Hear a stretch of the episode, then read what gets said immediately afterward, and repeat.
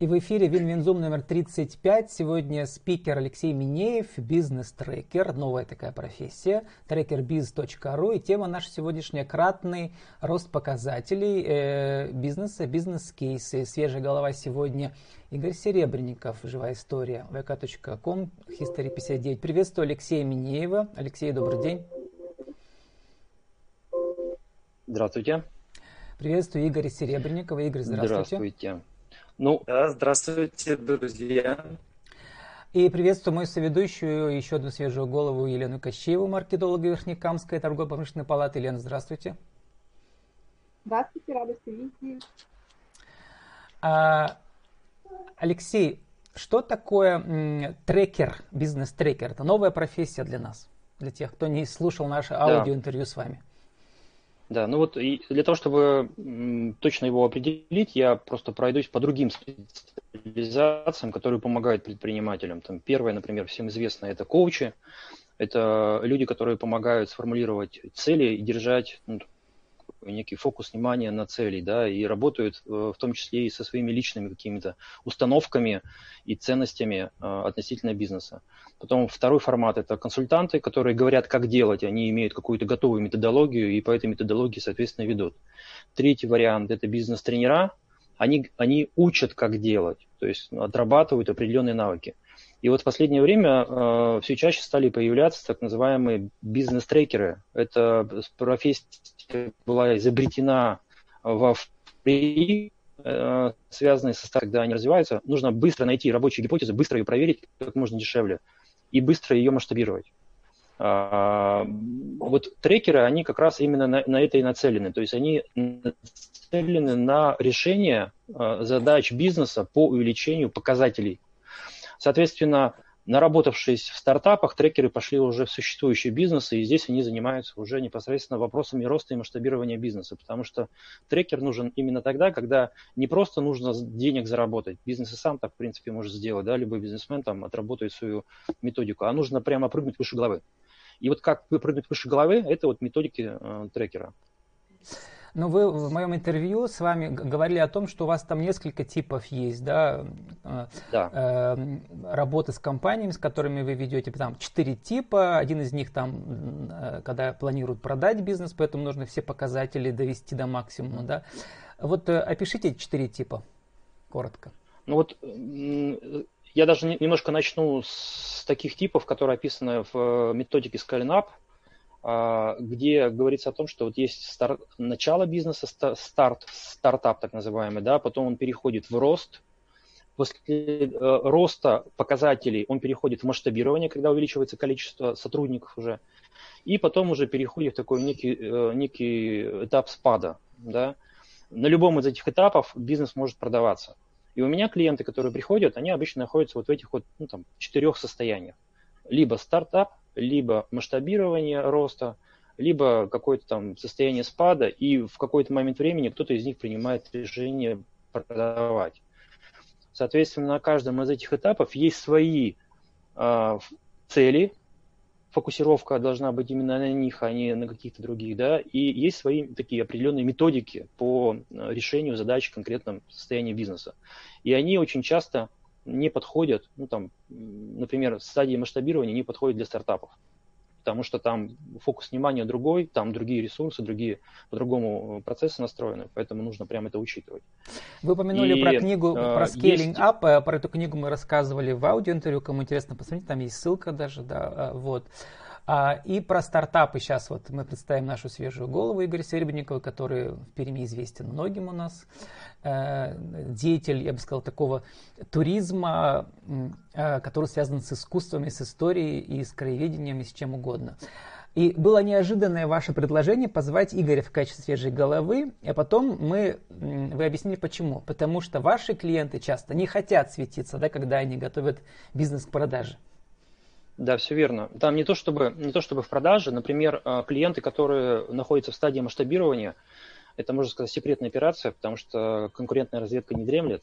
И когда компания начинает экспансию, ну, то есть открывать филиалы, э, разворачивать рекламные кампании, это все коммерческая информация, и не все готовы в текущем состоянии э, рассказывать свои кейсы. Это первое. Второе, бывают ситуации, когда э, компания работает над проектом масштабирования, и в процессе уже наша работа принимает решение, когда я захожу, например, о том, чтобы его закрыть. Почему? Потому что вдруг стало очевидным ну, после проведенной работы, что это не рабочая гипотеза. Ну, то есть потрачены ресурсы, время, деньги, но компания вовремя останавливается для того, чтобы не потратить еще больше денег, и об этом тоже не все готовы рассказывать. Поэтому вот у меня много кейсов, которые я там ну, не, не, не могу вытаскивать на общественное обсуждение, потому что там есть некие там, ну, там а, ошибки, ну, которые не хотят признавать. Не у всех, либо... Алексей, получается, компании масштабироваться и вырасти. Не да. всех, да. А, но зато у стартапов у них часто все впереди. Мы не знаем, но мы знаем, что 90% стартапов заканчиваются ничем, это нормальная цифра, да? Вот Игорь э, mm Серебренников, Игорь, Скажите, на каком вы этапе вашего стартапа и на какой конкретный стартап сегодня мы обсуждаем, потому что у вас проектов много, мы тоже с вами аудиоинтервью вели, у вас чего mm-hmm. только нет. А, как а, любой бизнесмен, а, проверяю гипотезы практически в ежедневном режиме возникает огромное количество идей. Но вот если возвращаться к нашей основной теме сегодняшней, живая история, как экскурсионное бюро, а, ну вот э, уже два с половиной года существует, и почему возникла необходимость позвать Алексея? А, у инвесторов возникло сомнение в жизнеспособности проекта, и вот э, возникла идея попробовать а, продать долю в бизнесе для того, чтобы привлечь а, нового человека, ну, новую свежую кровь а, влить в проект. И когда познакомились с Алексеем, он сказал, не надо продавать, вы и так классные, вы и сами все можете сделать. И, собственно, возникла идея Алексею присоединиться к проекту в качестве бизнес-трекера. Э, и вот его основная заслуга сейчас – это помочь мне увеличить средний чек а, вообще в бизнесе, особенно в туристическом, да, в очень высококонкурентном, очень такая большая проблема. А, все работают в, ну, в эконом-сегменте и очень часто кусают друг друга скидками, снижением цен.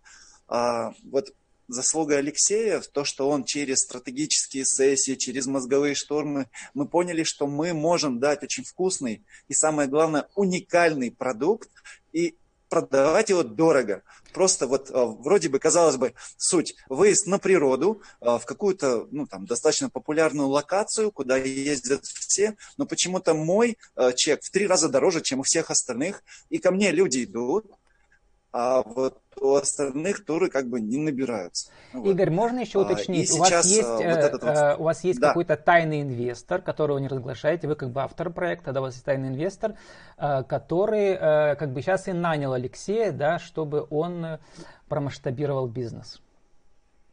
А, инвестор не тайный. Нет, почему? А, когда живая история открывалась, я начал свой проект с того, что обратился к клуб инвесторов, а, и вот этот клуб инвесторов выделил определенную сумму и зашел в мой бизнес в качестве доли, и вот, собственно. Алексей, что вы хотели сказать? Открытая...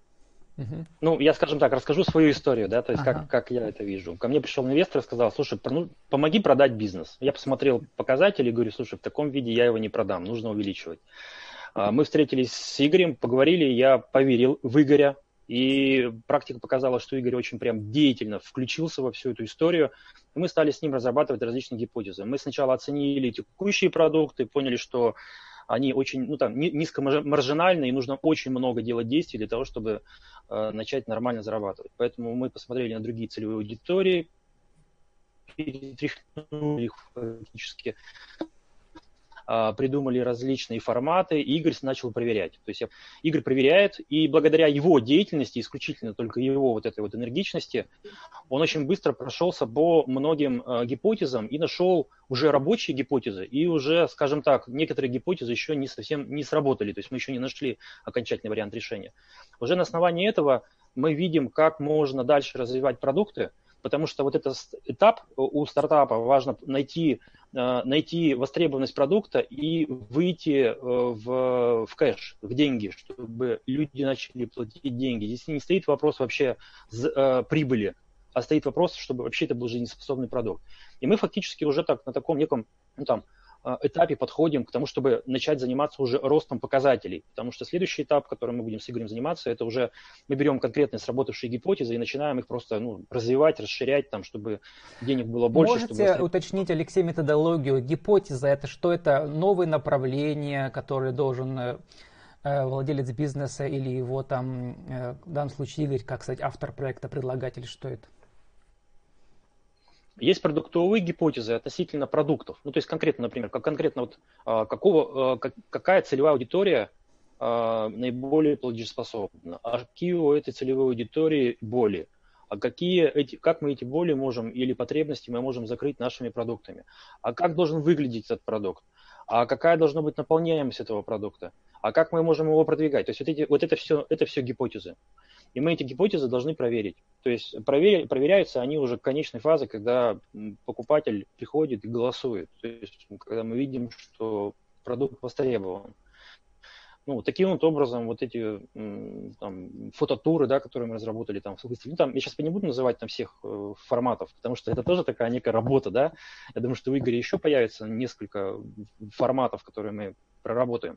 Но просто хочу на что обратить внимание, на то, что а, принцип работы стартапа, там два основных показателя. Это рабочий продукт и выручка. Вот все. Вот больше там пока ничего самого главного важного нет. Главное работать именно на это. И все гипотезы выстроены на то, чтобы найти продукт и выручку. И вот как только мы поняли, что продукт работает, все, дальше уже пошел уже вопрос роста. Там уже другие показатели. Игорь, а можете рассказать, вот с тех пор, как вы начали работать с бизнес-трекером, с Алексеем, какие гипотезы вы успели проверить, э, то есть ваши идеи, да, и какой вклад был у Алексея, какие идеи были от него, ну, чтобы понять, как происходит работа за бизнес-трекером? А, ну вот его вклад в том, что мы а, начали прорабатывать а, целевые аудитории и разделили, в принципе, вот внутренний туризм ну, делится на две основные аудитории. Это женщины и мужчины. И, соответственно, подумали, что что нужно женщинам от 30, условно, там, до 45 лет для того, чтобы отдыхать, раскрываться,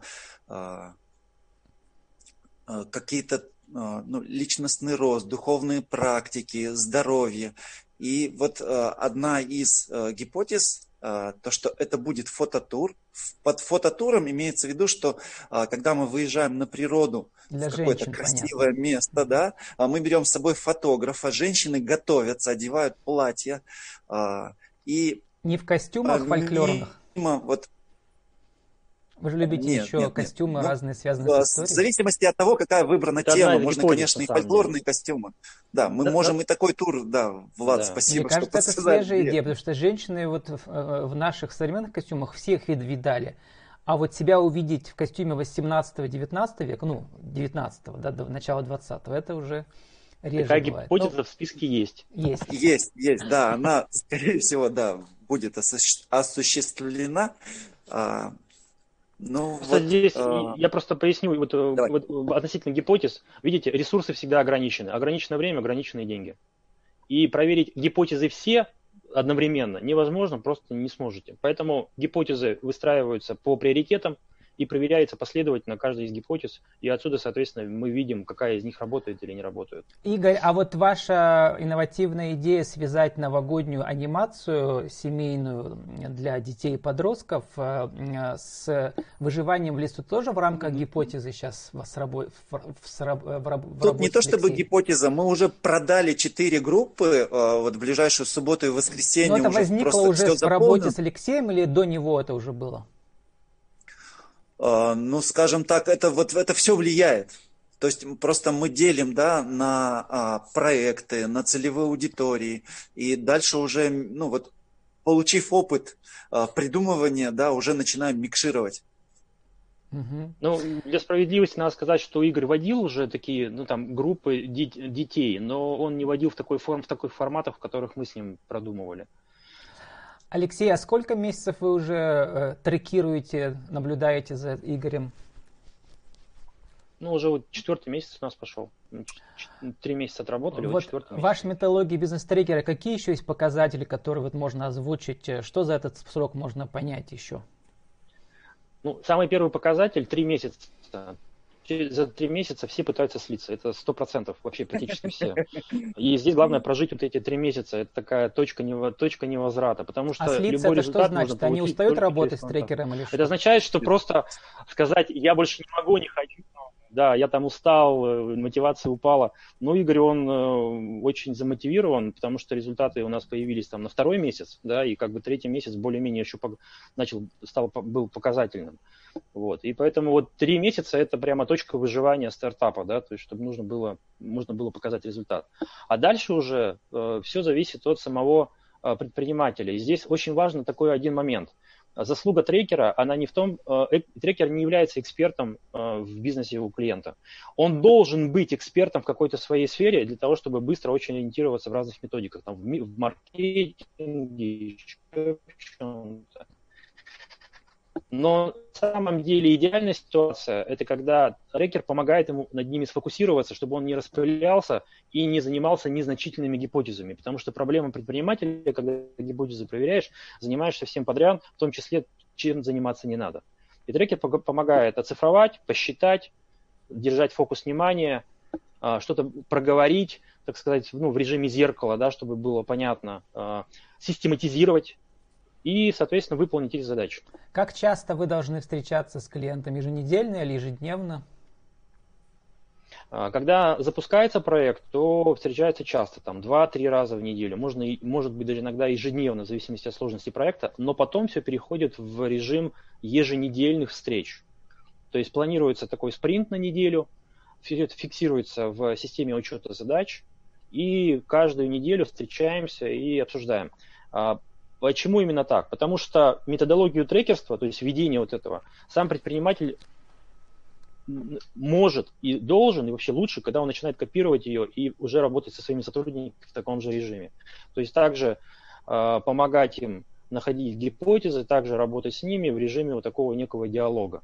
Поэтому самый оптимальный вариант – это недельные спринты потом. Вот каждую неделю мы просто созваниваемся, обсуждаем, что получилось, что не получилось, какие могут быть гипотезы, что нужно сделать. Я подсказываю инструменты, Игорь их эти инструменты пробует. В течение недели Игорь может мне звонить, иногда по несколько раз какие-то вопросы задавать, советую. То есть вот подводим итоги и планы на следующую неделю. Елена Кощеева, э, вот скажите, среди десятков, если не сотен, да, членов э, Верхнекамской торгово-промышленной палаты, насколько актуальна проблема масштабирования бизнеса сейчас в коронакризис? Наоборот, все падают, наверное. Нет, чего вы взяли, что все падают?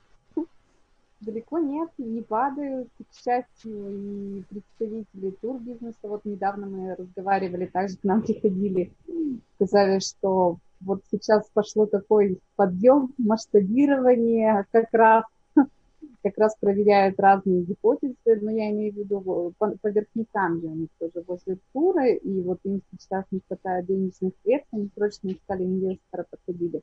То есть э, нет, зря вы думаете, что все падают. Да, есть э, отдельные отрасли, и то даже нельзя сказать отрасли, падают определенные виды ну, част, частного бизнеса. Но в одной отрасли кто-то может вырос, а кто-то упал. Это тоже не показатель, нельзя сказать, что падает. А вот... Я вот подтвержу. Про я туризм хорошая Елены, идея, Алексей, да?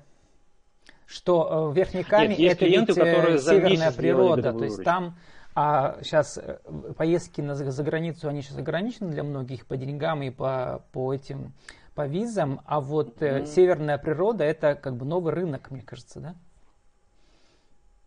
Алексей? Ну да, есть, есть такие клиенты, которые за месяц сделали годовую выручку в период пандемии.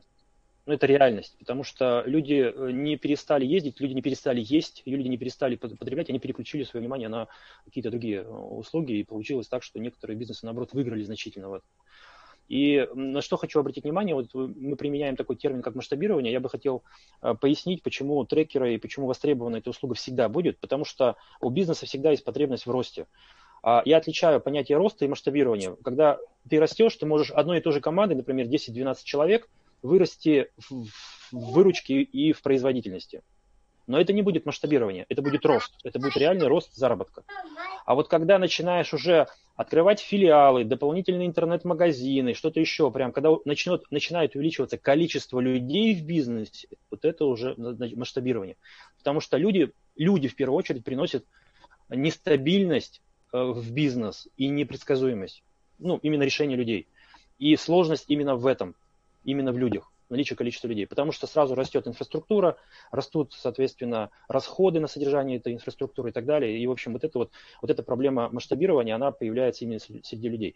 Но наиболее часто, конечно, если говорить, говорить вот по заказам, да, тому, что, что предприниматель хочет, чаще всего предприниматель хочет вырасти сначала, ну, то есть для того, чтобы начать больше зарабатывать.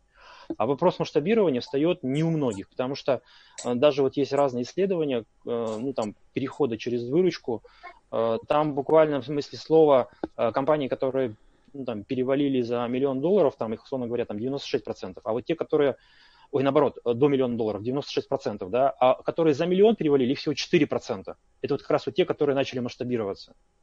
И поэтому э, масштабирование это для очень узкого сегмента быстрых компаний.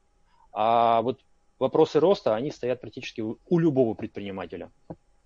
Ну, Алексей, вот то, что мы сейчас не можем сегодня показать и подробно рассказать, э, потому что это информация конфиденциальная, но интересно, что за эти 8 э, месяцев э, коронакризиса какие тенденции вы заметили на, там, в росте компаний с клиентами, с которыми вы работали?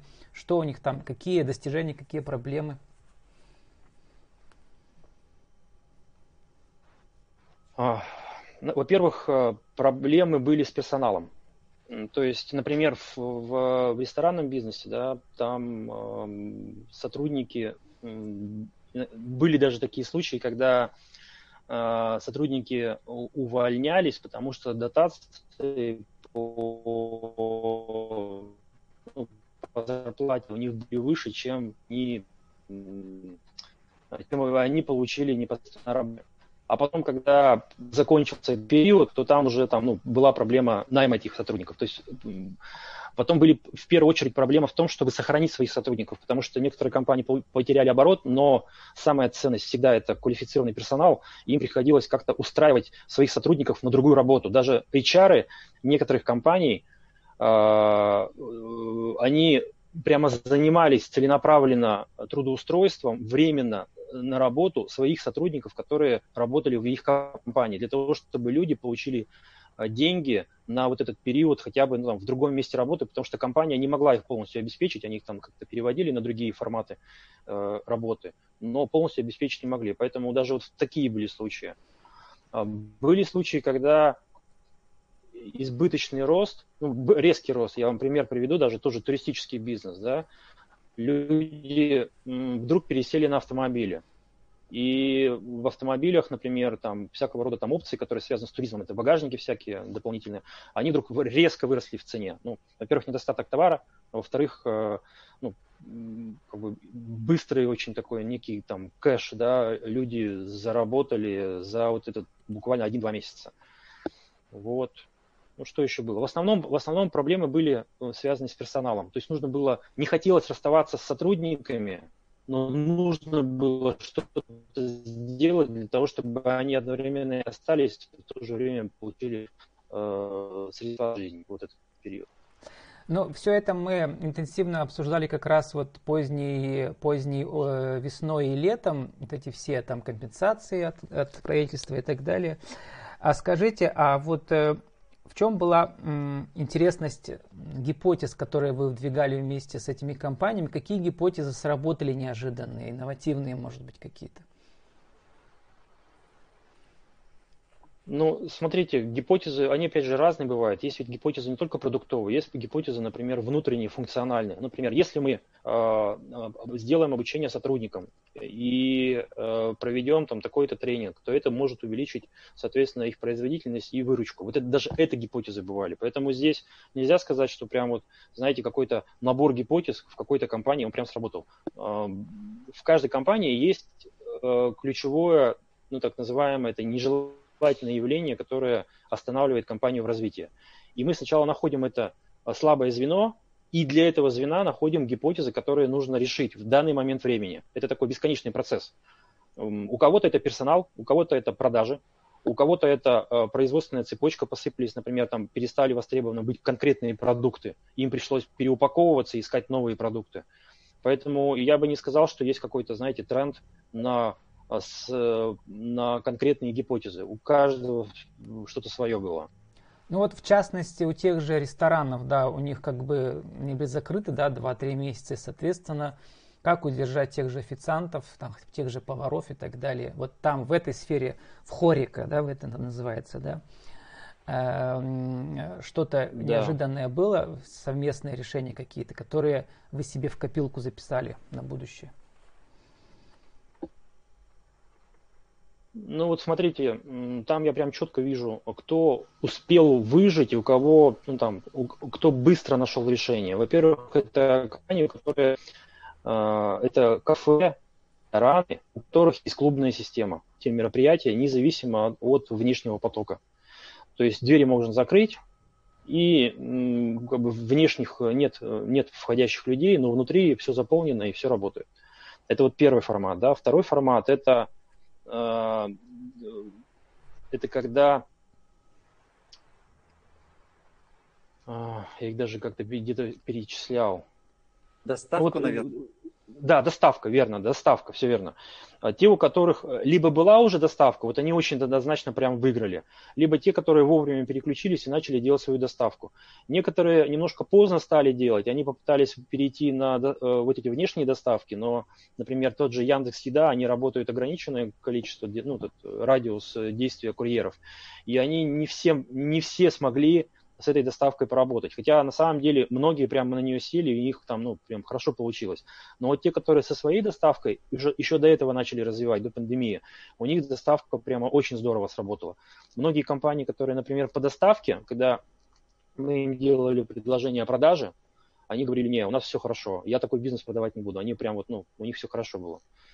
Вот, Алексей, вот. Э, мы должны уже заканчивать скоро. Как раз недавно было интервью про, сказали, про клубную систему. Как раз э, те рестораны, у которых э, были свои клубные карты, все были данные клиентов, все смс и так далее, они спокойно добились там 30%, если даже чуть больше, э, у них все заказы перешли на доставку, да, то есть люди да. заказывали. Есть свой любимый ресторан. Э, Игорь, э, э, коротко вас Там... прошу, а вот какие инновативные решения, если вы можете подвести итоги этого года, кстати, гипотезы, которые вы можете посоветовать другим тоже, да, людям в, именно в турбизнесе внутреннем? Может быть, которые вы ну, нашли с помощью главное... Алексея? Угу. Ну, главная идея, а, ну, то есть с Алексеем, без помощи Алексея, это придумать уникальный продукт. А, потому что когда вы на неконкурентном рынке, вы, а, ну, вы монополист. Вот так, как делаю тур я, я один такой уникальный. И люди, ну, им нравится путешествовать со мной, и какую бы дорогую цену я ни называл, ну, люди будет, будут это делать. Вот ну, до определенных пределов. Но То есть станьте уникальным. Или да. придумайте уникальный продукт. А, ну, в моем случае это вот фототуры с, с сюда добавляю астрологов, психологов, какие-то, а, не знаю, а, концертные вещи, то есть музыкантов.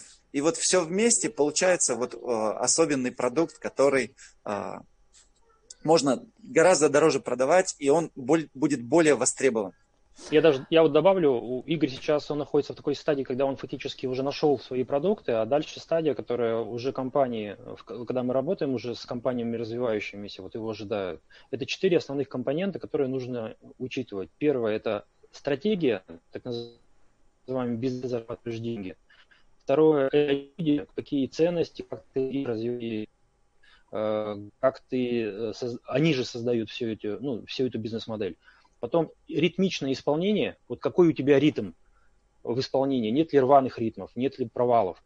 И последнее – это деньги, это ресурсы. Потому что, когда начинаешь развиваться, либо развиваешься на свои деньги, либо на кредитные. И если ты начинаешь развиваться, у тебя сразу автоматически растет расходная часть. И поэтому оптимизация расходов и вот, ну, увеличение прибыли имеет значение, потому что либо ты на свои деньги будешь развиваться, либо на кредитные. Вот эти четыре компонента, которые Игорь еще ожидают в ближайшее время, да, которые мы будем работать. А вот остальные компании, это они уже прямо вот в это влетели и уже работают. Стратегия, люди, исполнение, деньги. Елена. А, а, Лена, очень рад знакомству. Да, Елена. Обязательно жду вас. Как вы поняли, и Влад вас тоже жду на своих путешествиях. А в чем, э, в чем как бы важность бизнес-трекерства и в частности, может быть, для кого-то из членов э, Верхнекамской палаты, кого-то можете потом посоветовать позднее Алексею, у кого есть потребность в этих услугах? Ну, как я вижу, самая главная важность – это свежий взгляд. Даже Игорь сказал, что ему нужна свежая кровь, и он был готов свежая голова. даже бизнесом ради этого.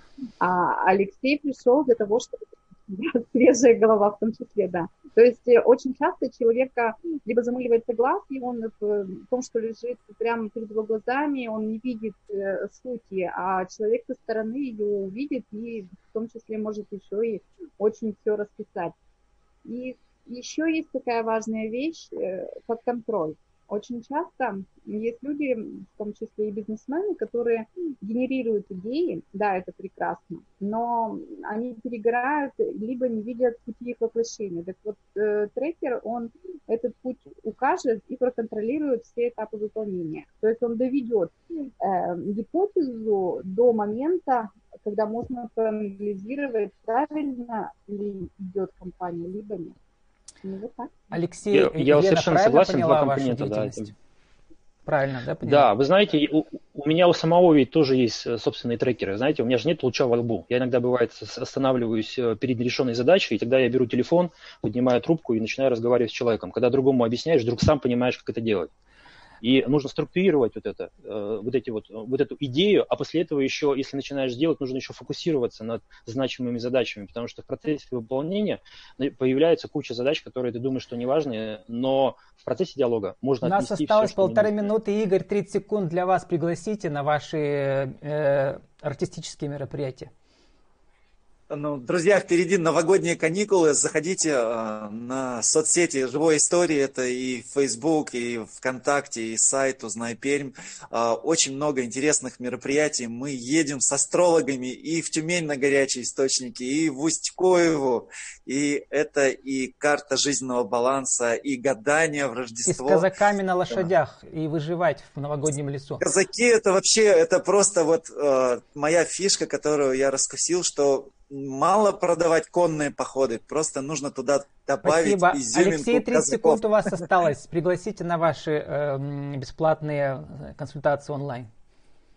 Да, заходите, пожалуйста, на мой сайт trackerbiz.ru, а, оставляйте свои контакты, если вам нужно э, экспертное мнение Э, первая сессия всегда бесплатна. Мы с вами разберем ваши гипотезы, посмотрим, где у вас слабые точки и что можно с этим сделать, какие, можно, какие найдем определенные точки роста. С нами был Алексей Минеев, бизнес-трекер, трекербиз.ру, кратный рост показателей бизнес-кейс, свежий Галов Игорь Серебренников и Лена Кощиева, маркетолог Верникамская, Дугал Вышный Палац. Спасибо всем и до встречи через неделю. До свидания.